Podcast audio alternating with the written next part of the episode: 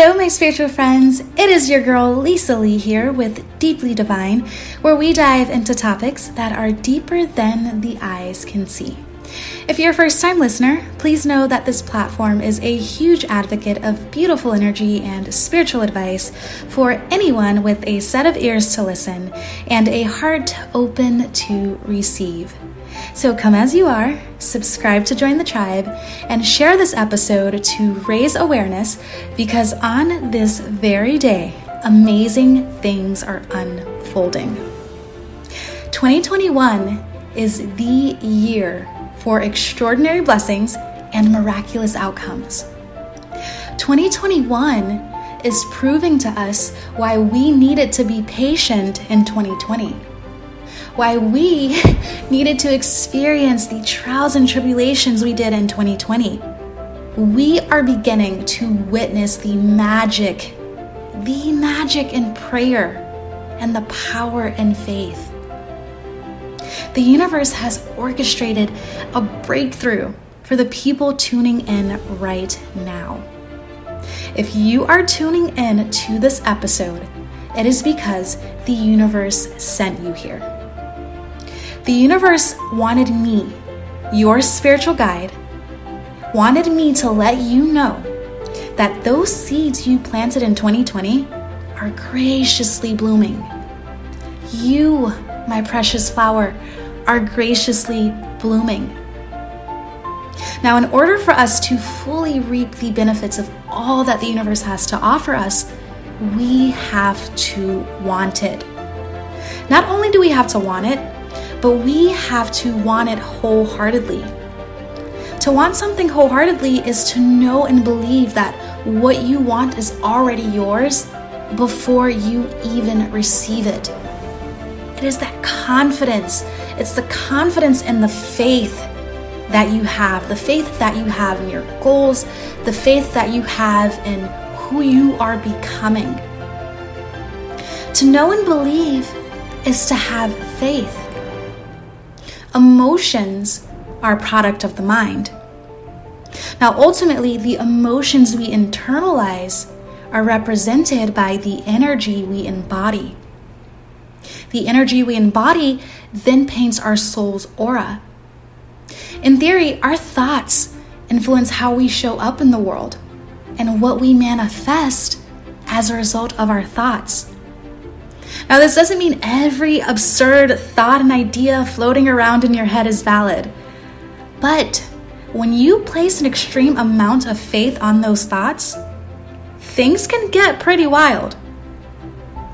It is human nature for us to think, it is human nature for us to overthink.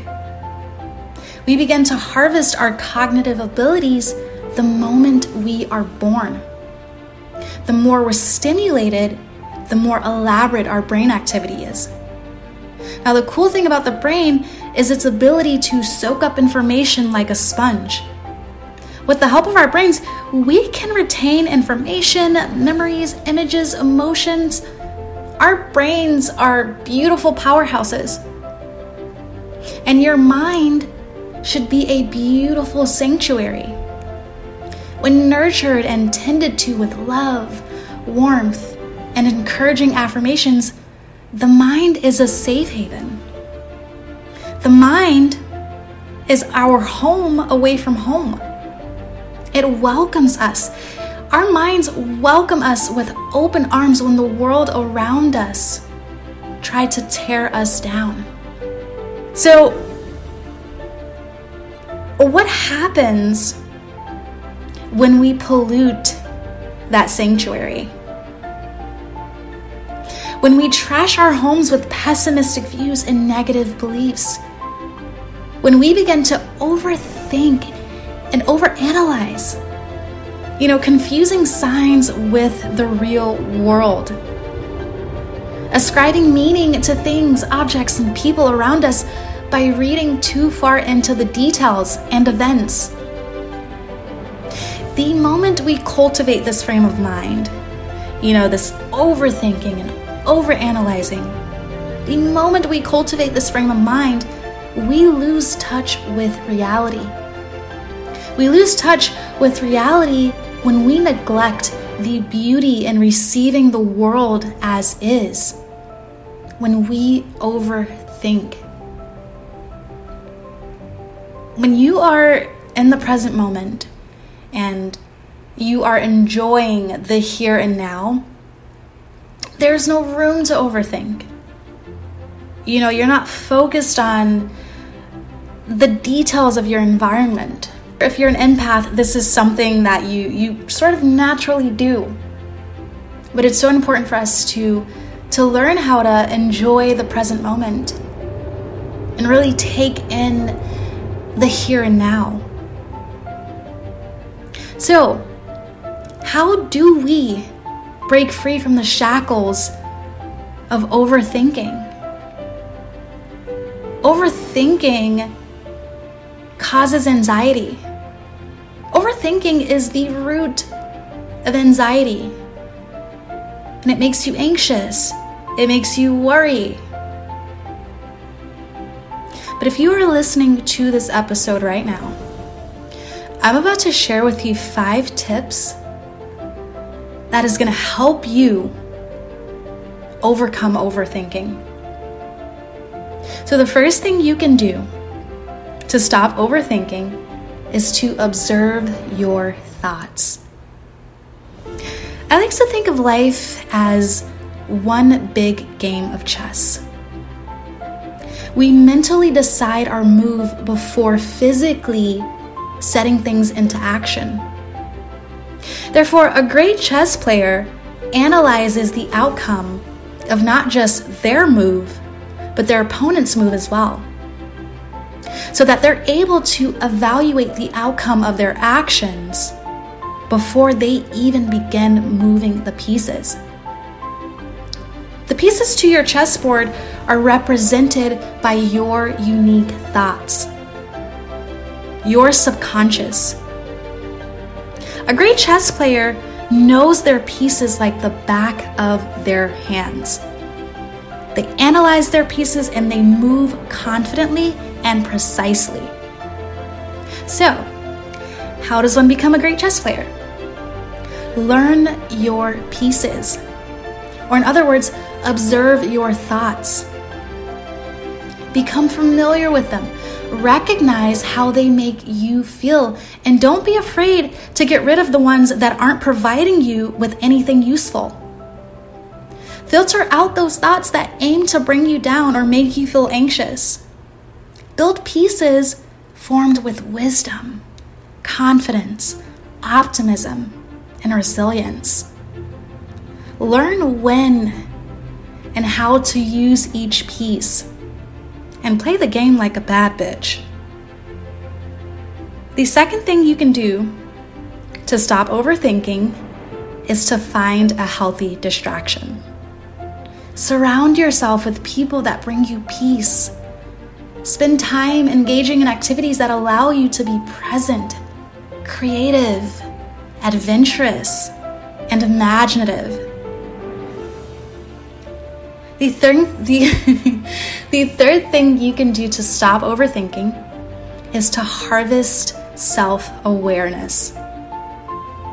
A wise man once said, Know thyself. Know your thoughts Recognize what triggers and stimulates them, and be fully aware of those thoughts that aim to keep you in a cycle of rumination or repetitive, self sabotaging thinking. By building a healthy relationship with your mind, it'll become second nature for you to weed out those useless thoughts in order to nourish a frame of mind that is filled with substance, wisdom, and valuable knowledge. Number four, do something nice for someone. Giving feels amazing.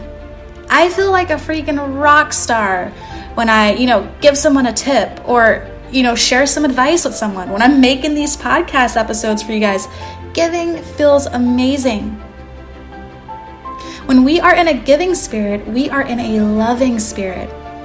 So give wholeheartedly. Spread love and light everywhere you go because when your energy source is love, you'll effortlessly attract that same energy. Sometimes doing something nice for someone can also mean doing something nice for yourself. Remember, you are the greatest investment. Be so invested on improving yourself that you don't have time to give energy to anything or anyone that distracts you from growth. Time is valuable, baby, and spend it wisely.